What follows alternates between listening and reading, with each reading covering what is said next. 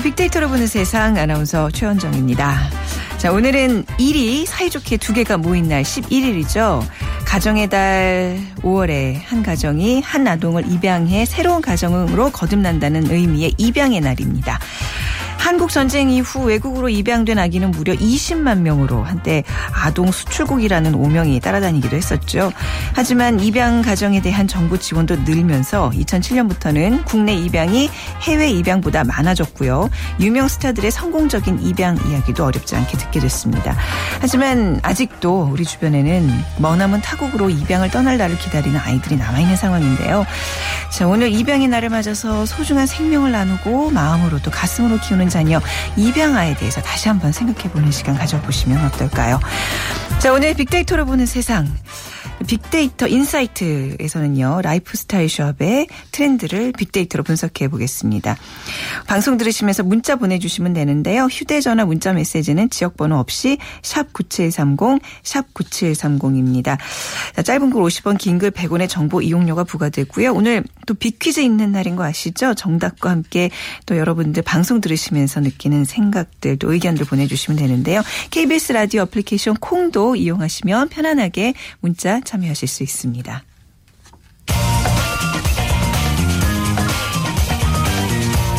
핫클릭 이슈 설왕설래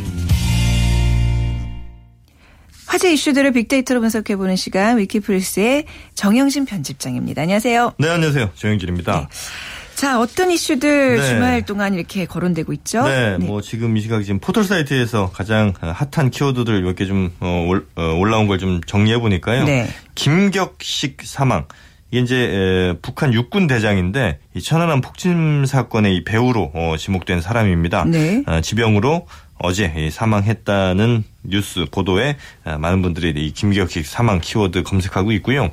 또 홍준표 1억 2천, 네. 어, 홍준표 지사가 뭐 어, 경선 자금으로 썼다고 하는 그 돈의 출처에 대한 많은 관심들이 또 모이고 있습니다. 네. 연말 정산, 재정산 이게 이제 어, 5월 역시 뭐 연말 정산의 달이죠. 그러다 네. 보니까 많은 분들 지금 다시 이제 재정산된 돈이 뭐곧 어, 들어올 수 있을 것 같다. 이제 국회 아, 통과만 되면 네. 뭐, 뭐 평균 뭐 1인당 7만 원 선인가에 뭐 이렇게 이제 들어온다고 하는데 네. 어, 그 연말 정산, 재정산에 대한 관심들 또 데이터 요금제 확산이란 키워드도 있습니다. 음, KT에 이어서 SK, LG 등 어, 이동통신사들이 어, 통화 그러니까 분당 요금 뭐 이런 것이 아니고 데이터 중심의 요금제를 새로 발표하고 있다는 것이죠. 네. 과거에는 뭐 무료 통화 100분 뭐 혹은 무료 문자 몇 개 뭐 이게 이제 중심이었다면 이제는 데이터 몇 기가 무료 그렇죠. 이제 이게 이제 더 중요한 데이터 사용량이 훨씬 더 많으니까요. 그렇습니다. 네, 네. 이렇게 이제 데이터 중심으로 요금제가 개편되고 있는 것 같고요. 네. 또 강정호 2호 홈런 네. 강정호 선수 피츠버그 파이어리츠에서 지금 열심히 활약 중인데 어, 두 번째 홈런을 날렸다는 소식입니다. 네. 또 잔혹동화 논란. 동시죠. 그렇습니다. 잔혹동시, 잔혹동시 논란인데 네. 지난 목요일부터 계속해서 논란이 좀 커지고 있고요. 또 대학생 일본어 이 서경덕 교수 네. 어, 뭐 한국 알림이의 뭐 이제 1인자죠. 이 서경덕 교수 팀이 광복 70주년을 맞아서 조사를 했답니다. 이 대학생들이 가장 자주 쓰는 일본어 혹은 뭐 일본식 표현 같은 것들 네. 어떤 게 있는가 좀 살펴봤더니 어, 뭐 일본 표현입니다. 이 네. 구라, 뭐 거짓말이란 뜻이죠. 네. 애매하다. 이것도 일본 아, 표현이라네요. 네. 방송에서도 많이 썼던 것 네. 같은데 어, 모호하다가 이제 더 우리 말이랍니다. 또 기스, 어, 이게 이제 뭔가 이렇게 흠집이 난 흠집 거죠. 난 예, 또 간지. 이게 요즘 네. 젊은 친구들이 뭐 멋이란 말 대신에 아. 가장 많이 쓰는 단어인데 네. 또뭐 다대기라든지 네. 뽀록, 분빠이, 예, 노가다. 이게 방송용으로 참 적합하지 않은 당연하죠. 용어들인데 네. 그래도 이 어, 대학생들이 이런 단어들을 여전히 뭐 광복한 지 70년이 됐습니다만 네. 많이 쓰고 있다는 것이죠. 하여튼 뭐 이 방송하는 많은 분들이 좀 더 많이 네. 다른 말들을 써서 이런 말들이 좀 안 보였으면 좋겠습니다. 네, 이런 말들은 좀 널리 널리 쓰지 말라고 알려야 할 필요가 있는 네. 것 같아요. 방송계에서도 이런 전문 용어랍시고 이런 일본어 굉장히 많이 쓰거든요. 네, 네, 네, 반성하는 시간이 됐으면 좋겠습니다.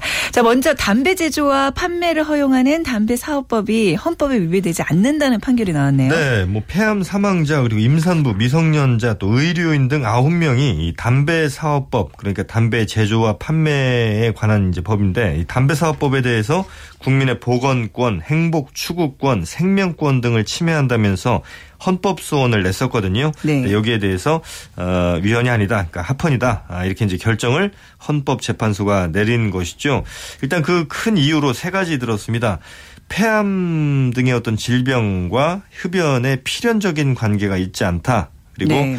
흡연자 스스로 흡연 여부를 결정할 수 없을 정도로 의존성이 높지 않다. 아, 그리고 국가가 어, 담배 성분이나 경고 문구 등을 표시하고 담배 광고를 제한하는 등 국민의 생명, 신체 안전에 대해서 국가의 의무를 어, 충분히 했다. 이제 이렇게 본 겁니다. 때문에 이 담배 상당히 관심 많이 좀 모였었던 그런 어, 이번 위헌 소송이었는데요. 결국은 헌법소원 이제 패소를 하게 된 것이고 네. 담배 판매는 앞으로도 뭐큰 문제 없이 계속 있을 것 같습니다. 네, 이 담배값 인상 때도 굉장히 논란이 컸는데 이번 네. 판결도 상당한 논란이 예상되네요. 그렇습니다. 음. 오늘 새벽에 이제 보도가 처음 나왔기 때문에 네. 아직 뭐 데이터의 볼륨 자체가 크진 않습니다만 SNS 어, 또 댓글 생산되는 속도는 상당히 좀 빠릅니다. 저희가 1시간 간격으로 오늘 아침 7시부터 쭉 데이터 체크해 보니까 네. 대략 시간당 2,200개 정도 데이터가 만들어지고 있고요.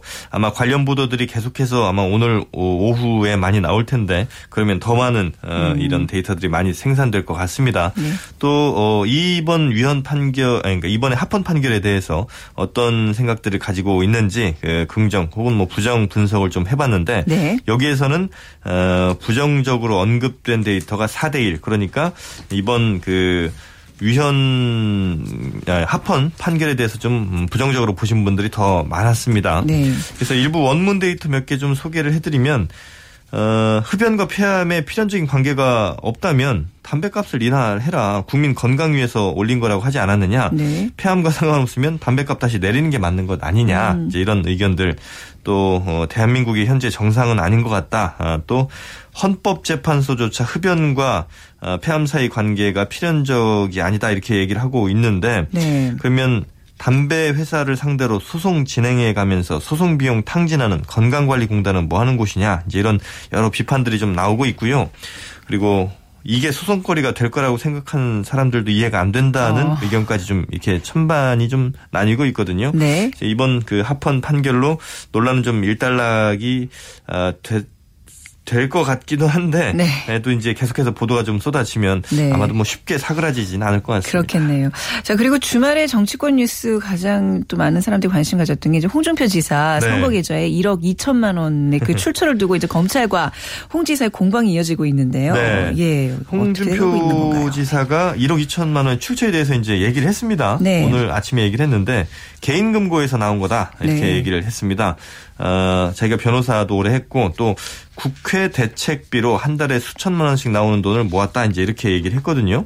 어, 특히 이제 이 부분도 다시 논란이 좀 되고 있는데 그러니까 2008년 여당 원내대표 할 때 국회 운영위원장을 겸하기 때문에 매달 국회 대책비로 나오는 4, 5천만 원 정도를 현금화해서 어, 돈을 쓰고 남은 돈을 집사람에게 생활비로 주곤 했다 이렇게 이제 밝힌 겁니다. 네. 또 집사람이 뭐 은행원 출신이다 이렇게 얘기를 하기도 했는데 이 발언들이 상당히 또 논란이 되고 있습니다. 네. 어, 포털 3사에서 어, 조금 전 확인하기로 한 7천여 개 댓글이 어. 지금 달렸고요. 네. 아, 이중 몇 가지 의견들만 조금 소개를 해드리면 어, 국회 대책비로 한 달에 수천만 원 나오는 돈을 이거 사적으로 쓰면 네. 횡령 아니냐 이제 이런 어, 의견들 또 아내 비자금이 비자금이 그러니까 이제 1억 2천만 원도 아내 비자금에서 나온 돈이라고 이제 홍 지사가 얘기를 했는데 총 비자금이 한 3억 원 정도 된다 이제 이런 내용도 얘기를 했거든요.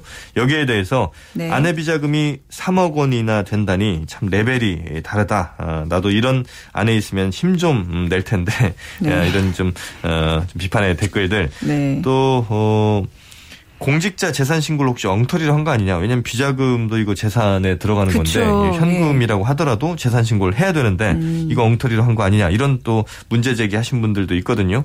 이 모든 음, 또 의혹에 대해서 또 홍 지사가 어떤 또 답변을 할지 네. 어, 이런 어, 관심도 또 한참 모아지고 있습니다. 네, 계속 말 말 말 수많은 말들을 낳고 있는 네 홍준표 지사인 것 같습니다.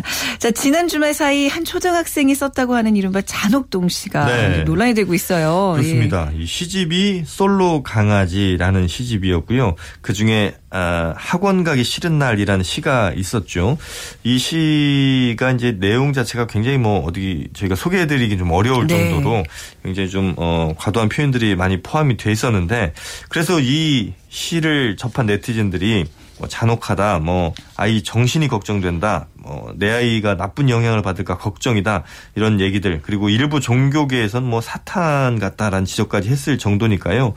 그래서 어, 상황이 굉장히 좀 심각하게 돌아가면서 이 출판사가 어, 해당 시집을 전량 폐기하겠다 이렇게 이제 밝혔 고 네. 여기에 이제 그 시를 썼던 이모 양의 엄마가 어 다시 이제 이거 가처분 신청 그러니까 판매 전량 폐기 하지 말아라 이렇게 가처분 신청을 냈다가 다시 이제 그걸 받아들이기로 했습니다. 그러니까 어, 폐기에 동의를 한 것인데 네. 그게 이제 논란이 더 커지는 걸 원하지 않는다 이제 이런 얘기를 하면서 어, 폐기에는 동의를 했습니다만 시의 내용에 대해서 논란이 계속 이어집니다. 그러니까 진중권 교수 뭐 유명한 파워 트리, 트위터리안이죠.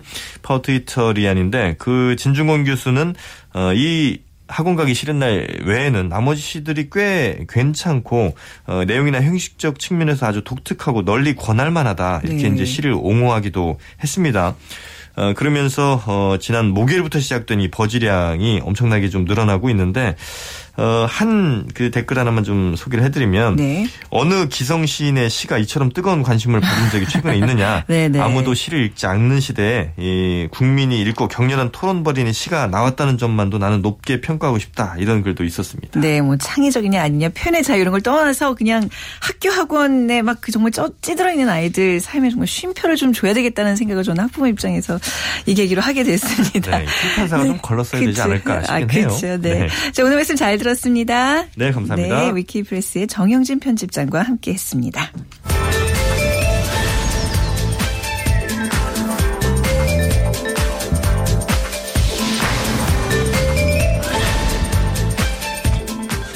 자, 청취자 여러분의 참여로 함께하는 빅데이터로 보는 세상 빅퀴즈 시간입니다.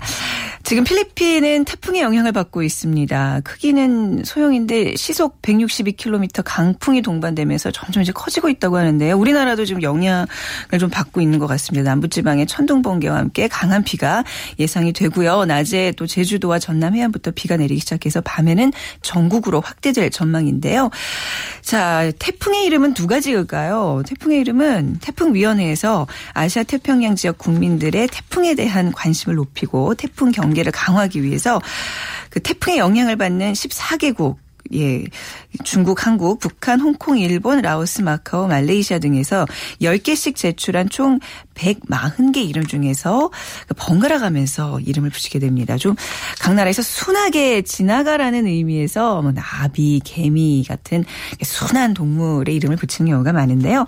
자, 그렇다면 지금 필리핀을 강타하고 오늘 우리나라에 간접 영향을 미칠 이 6호 태풍의 이름은 무엇일까요? 1번 호랑이, 2번 코끼리, 3번 올빼미, 자 4번 노을 중에서 고르셔서 저희에게 문자 보내주시면 됩니다. 지역번호 없이 샵 9730 휴대전화로 문자 남겨주셔도 되고요. 짧은 글 50원, 긴 글은 100원의 정보 이용료가 부과됩니다. 그리고 라디오 어플리케이션 콩을 이용하셔도 됩니다. 3만 원 상당의 문화상품권 또 5만 원 상당의 백화점 상품권 드리겠습니다.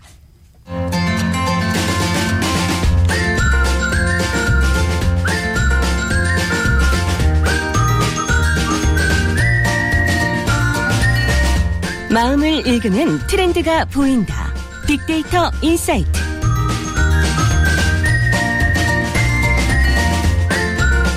빅데이터를 통해 라이프스타일과 소비 트렌드를 분석해보는 시간입니다. 자, 타파크로스의 김용학 대표, 문화평론가 하재근 씨와 함께하겠습니다. 두 분 어서 오십시오. 안녕하세요.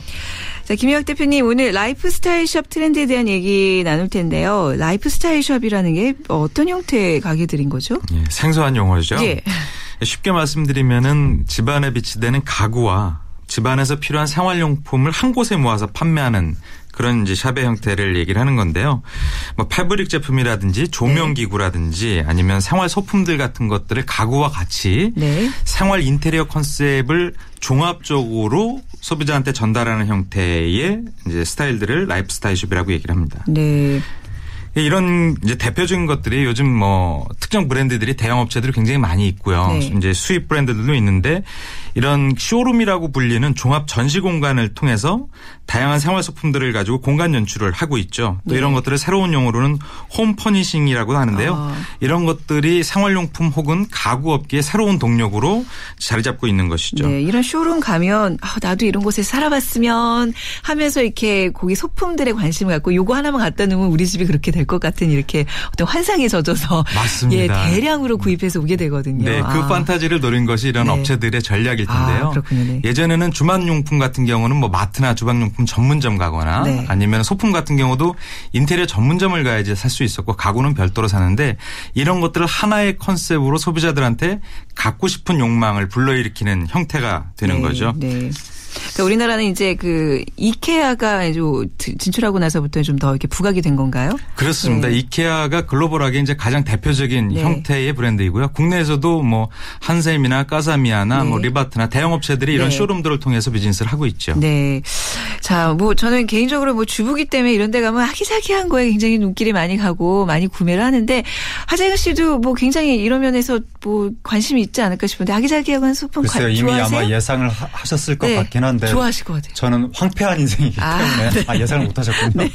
이런 거 꾸미는 거에는 전혀 관심이 아, 없지만 네 그런데 이게 일반적으로 한국에서 굉장히 이런 것들에 많은 관심이 나타날 수밖에 없는 조건인데 네. 이게 보통 어, 자신의 삶을 예쁘게 꾸미겠다. 네. 개성적으로 뭔가 내 주변을 채워 나가겠다라는 음. 욕구가 어, 1인당 국민 총소득이 네. 2만 달러, 3만 달러 정도일 때부터 생겨난다고 하는데 아, 네. 한국이 지금 이러한 욕구가 생겨날 타이밍이고 그렇네요. 그런데 문제는 굉장히 큰 걸로 이렇게 꾸며 나가기에는 경제 사정이 좀 이렇게 넉넉치가 않기 때문에 네. 작은 것들 위주로 뭔가 좀 예쁘고 아기자기한 것들을 바꿔가려는 욕구가 나타날 수밖에 없는 건데 네네. 네. 주로 한국 같은 경우에는 집 집의 바깥을 뭔가 좀 달리 하기에는 아 기본적으로 억대 돈이 들어가기 때문에 예. 그건 어떻게 할 수가 없고 그러니까 집 안에서 소용되는 여러 가지 그 집안 용품들을 좀 이렇게 예쁘게 바꾸려는 네. 아, 그런 욕구들이 나타나는 것으로 보이고요. 특히 우리나라 대부분의 상당 부분의 집들이 아파트라서 겉으로 네. 보면 차별 차별성이 없으니까 네. 그러니까 더욱더 어, 집안을 꾸미는 욕구가 많이 나타나는 것이 아닌가 네. 그런 느낌이 들고 이 이런 식의 후, 어, 집안을 꾸미는 여러 가지 소품들 이런 것들을 판매하는 시장을 이제 홈 퍼니싱 시장이라고 하는데 네. 규모가 벌써 한 12조 정도가 됐다고 12조. 하니까 네, 네. 앞으로 이 부분이 우리나라 유통업계, 가구업계, 스타일 산업계 어떤 블루오션으로 아. 떠오를 수 있을 것 같습니다. 그러니까 이제 소득도 점점 오르고 또 경제도 좀 좋아진다면 네. 충분히 더 각광받는 그렇죠. 그 트렌드일 것이다. 그렇죠. 국민 네. 여러분들께서 저처럼 다 메마르진 않으니까요. 네. 자, 김 대표님 최근에 라이프스타일 숍에 대한 관심 빅데이터를 통해서 어떻게 설명할 수 있을까요? 예, 관련 데이터 약 61만, 10만 건을 대상으로 분석을 해봤는데요. 네. 먼저 저희가 라이프 스타일에 대한 그 국민들 소비자들의 관심을 보기 위해서 집이라고 하는 주거 공간에 대해서 어떻게 인식하고 있는지 살펴봤습니다. 봤더니 일상생활, 뭐 잠을 잔다, 아니면 씻는다, 밥을 먹는다 같은 일상생활에 대한 언급이 약 32%이고요. 여가라든지 휴식과 연관된 얘기가 27%로 나왔고요. 다음에 주거 공간과 연관된 여러 가지 꾸미기, 즉 가구나 건물이나 뭐 구조나 인테리어 같은 키워드가 포함된 얘기들이 약 17%로 나와 있는 거죠. 네. 즉 집이라는 거는 일상생활과 휴식, 여가 활동 그리고 주거 공간으로서의 공간 역할이라든지 구조 이런 부분들이 이제 주된 관심이라고 볼 수가 있는데요.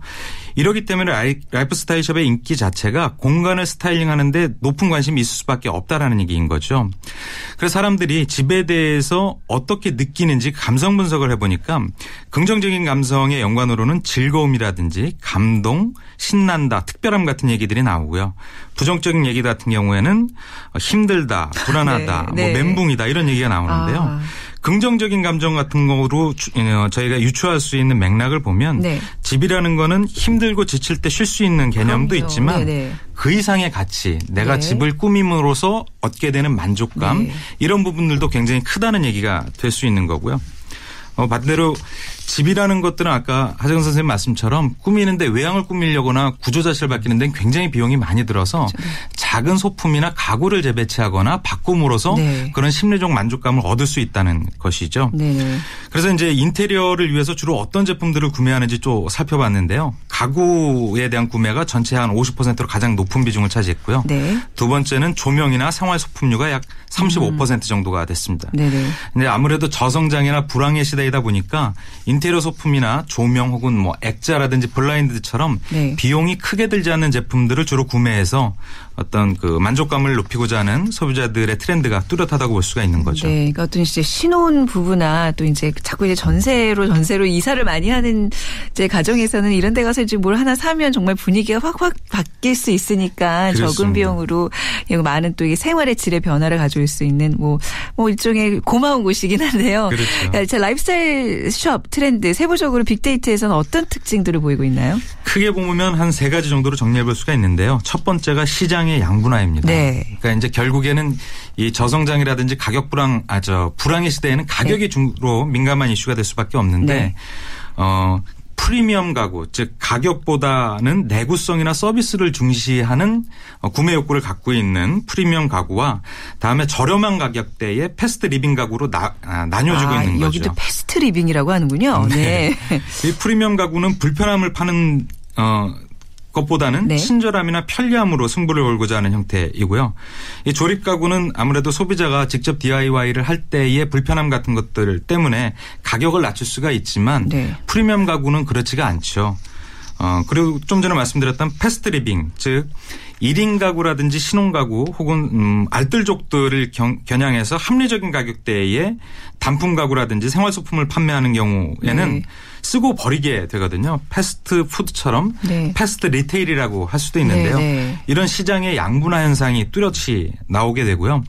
두 번째는 공간 활용입니다. 네. 이 주거 비용이 계속 증가하니까 공간의 협소함을 극복하기 위해서 이제 소규모 형태의 가구나 생활용품들이 인기를 끌고 있는데요. 네. 최근에는 부피를 약 60%를 줄인 0.6 가구라는 이름의 제품도 인기를 많이 끌고 있거든요. 어, 부, 피를 줄인다는 거는 어떤 거죠? 그러니까 수납 공간의 네. 효율성은 유지하면서 아. 전체 그러니까 주거 공간에서 차지하는 어, 부피는 이제 줄인 거죠. 네. 또 트랜스포머 영화 보시면 네, 다 네. 이해되시는 것처럼 어. 하나의 모양이 아니라 다양한 사람의 네. 욕구에 따라서 모양을 이리저리 바꿀 수 있는 네. 트랜스포머 가구 같은 경우도 굉장히 큰 네. 인기를 끌고 있는 거죠. 침대 소파 같은 거겠네요. 그렇습니다. 적절한 비유십니다. 네, 자 하재근 씨가 생각하고 있는 또 다른 특징은 어떤 것이 있을까요? 아 요즘에는 이제 뭐 옛날 옛날에 우리가 익숙했던 작은 전문점 이런 형태가 아니라 복합 쇼핑 공간이라는 개념으로 네. 보다 좀 거대해지고 네. 거기에서 전시도 굉장히 디테일하게 하면서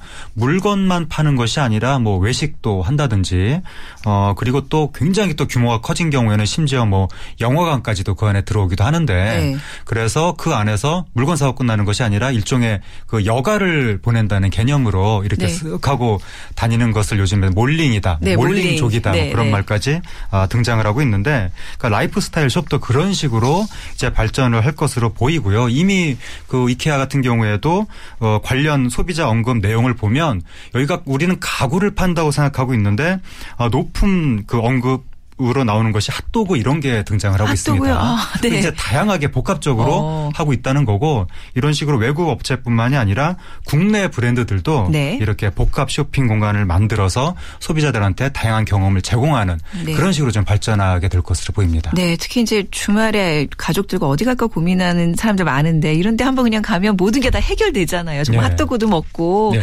예쁜 가구들 보면서 이제 대리만족도 하고 네. 맞아요.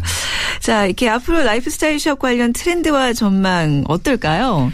어, 일단 그 네. 그 낡은 집을 리폼하기 위한 연출을 제안해주고 네. 그것을 직접 이렇게 만들 수 있는 DIY 제품을 제공해주는 그런 사업이 앞으로 굉장히 좀 화랑을 맞지 않을까 하는 생각이 드는데 어, 많은 분들이 뭐 전셋집이나 신혼집이나 원룸 이런 것을 네. 인테리어를 하고 싶은 욕구는 있는데 음. 전문적으로 이런 걸 하는 사업체를 통해서 하려고 하다 보면 네. 아무래도 비용 부담도 있고 그렇죠. 네. 그 사업을 그 이 공사를 진행하는 과정 과정에서 스트레스가 굉장히 큽니다. 네. 그리고 네. 자신이 원하는 형태가 나중에 나온다는 보장도 없고 네. 그래서 자신이 스스로 직접 간편하게 그리고 저렴하게 이런 것들 셀프 인테리어를 할 수 있는 네. 그런 것들을 어느 업체가 확실하게 제안을 해주고 그런 제품까지도 제공할 수 있다면 음. 어, 상당히 시장에서 높은 수요가 있지 않을까 음. 이렇게 생각이 되고 요.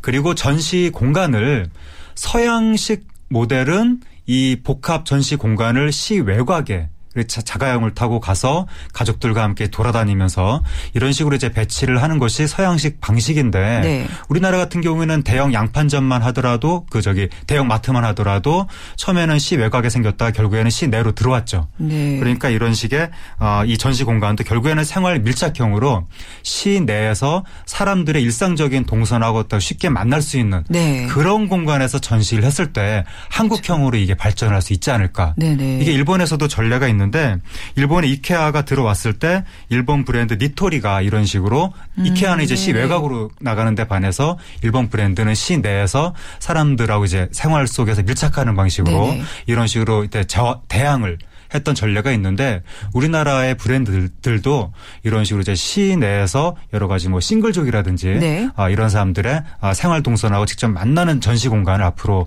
어, 발전시킬 수 있을 것으로 예측이 됩니다. 네, 우리나라 대부분 이제 라이프스타일 숍은 이렇게 근처에서 많이 볼 수 있거든요. 네. 네, 네. 우리나라 특성이 네. 도심에는 이제 업무 공간들이 많이 배치되어 있고 네. 도시를 주변으로 싼 위성 도시에는 네. 이제 그 베드타운이라고 하죠. 네. 주거 공간이 많이 있어서 그럼 위성 도시 쪽으로 이제 아울렛이라든지 대형 상권들이 많이 들어오게 되는 거죠. 네네. 네. 또 다른 어떤 전망이랄까요? 김 대표님은 어떤 거 좀 추가로 말씀해 주실 수 있을까요? 아무래도 가격에 대해서 다시 한번 말씀을 드릴 네. 수밖에 없을 것 같은데요. 최근에는 이 합리적 소비를 원하는 소비자가 굉장히 늘어나고 있어서요. 천 원짜리 상품 같은 것들만 이제 전문적으로 파는 one price shop 같은 것들이 굉장히 인기를 끌잖아요. 그리고 아까 말씀드렸던 fast retail에 대한 needs도 굉장히 크고요. 그리고 최근에는 그 옴니 채널이라고 하기도 하고 소비자들이 물건을 구매하기 위한 경로가 예전하고 많이 바뀌어서 네. 직구적 트렌드들이 네. 일어나고 있지 않습니까? 그래서 해외에서 쉽게 물건을 이제 사서 배송까지 되고 있기 때문에 국내 소비자들의 인기를 끌려면 아무래도 파격적인 가격 정책 네. 이런 부분들을 고민을 하셔야 될 거로 생각이 됩니다. 네. 결국은 이제 가격 경쟁에 있어서 그런 우위를 좀 선점할 필요가 있다는 말씀입니다. 네, 그렇습니다. 네네. 자, 오늘 라이프스타일 숍과 관련된 트렌드와 또 전망까지 짚어봤습니다. 오늘 두 분 말씀 잘 들었습니다. 감사합니다. 네. 타파크로스의 김용학 대표, 문화평론가 하재근 씨와 함께했습니다.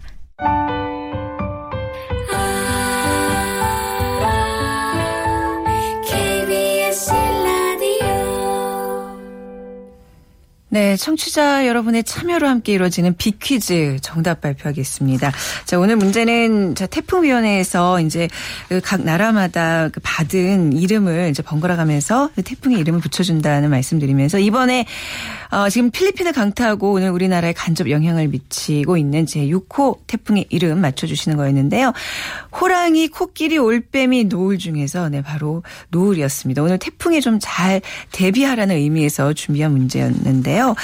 자, 2504님, 어려울 때 우리나라 좀 피해 많이 입지 않았으면 좋겠습니다. 7986님, 경제로 어려운 이런 시국에 태풍이라도 좀 비켜갔으면 그리고 9087님, 노을처럼 아름답게 사라지면 좋겠습니다. 같은 마음입니다. 그리고 0514님, 오늘 집 계약하는 날입니다. 저와 신랑의 집이 생긴다는 생각을 하니 마음이 설레서 간밤에 잠을 설쳤습니다 하셨어요. 우리 이분께 백화점 상품권 드려도 될까요? 네. 자, 예쁘게 사시길 바라고요. 그리고 6411님, 이름은 이쁜데 필리핀 국민들의 피해가 벌써 크다고 하니 마음이 아픕니다. 그리고 콩 게시판 통해서 김동업님께서 경남 김해에서 보내주셨어요. 5월 태풍 좀 생소하네요. 부디 아무런 피해 없기를. 그리고 8026님, 농사 짓는 분이신데 태풍 소리만 들어도 가슴 철렁하시다고요. 당연히 그러시겠죠. 그리고 7304님, 운전하면서 듣다 보니 스마트폰 보지 않아도 정말 많은 정보를 얻고 갑니다. 하시면서 저희 뭐 방송 에 애청해 주셨다는 말씀 남겨주셨는데 저희 취지가 그거예요. 스마트폰 보지 않고도 충분히 많은 정보 얻으실 수 있도록 안전운전 하시라고 이렇게 저희가 배려 신경 쓰고 있습니다. 그리고 어 9039님 올해도 걱정거리들이 몰려오기 시작하는데 빅데이터로 좀 예방할 방법이 없을까요 하셨어요. 이미 뭐 안전사고 또 재해 재난 그 예방에 빅데이터가 많이 활용된다고 하는데요. 그래도 미리 개인적으로 좀 각자 대비하시는 게 더 중요하지 않을까 싶습니다. 아 그리고 6990 0990님 지난주 가정기획 프로 보면서 탐복하셨다고요. 감사합니다. 문화상품권 드리도록 할게요. 자 내일 오전 11시 10분에 빅데이터로 보는 세상 이어집니다. 지금까지 아나운서 최원정이었습니다. 고맙습니다.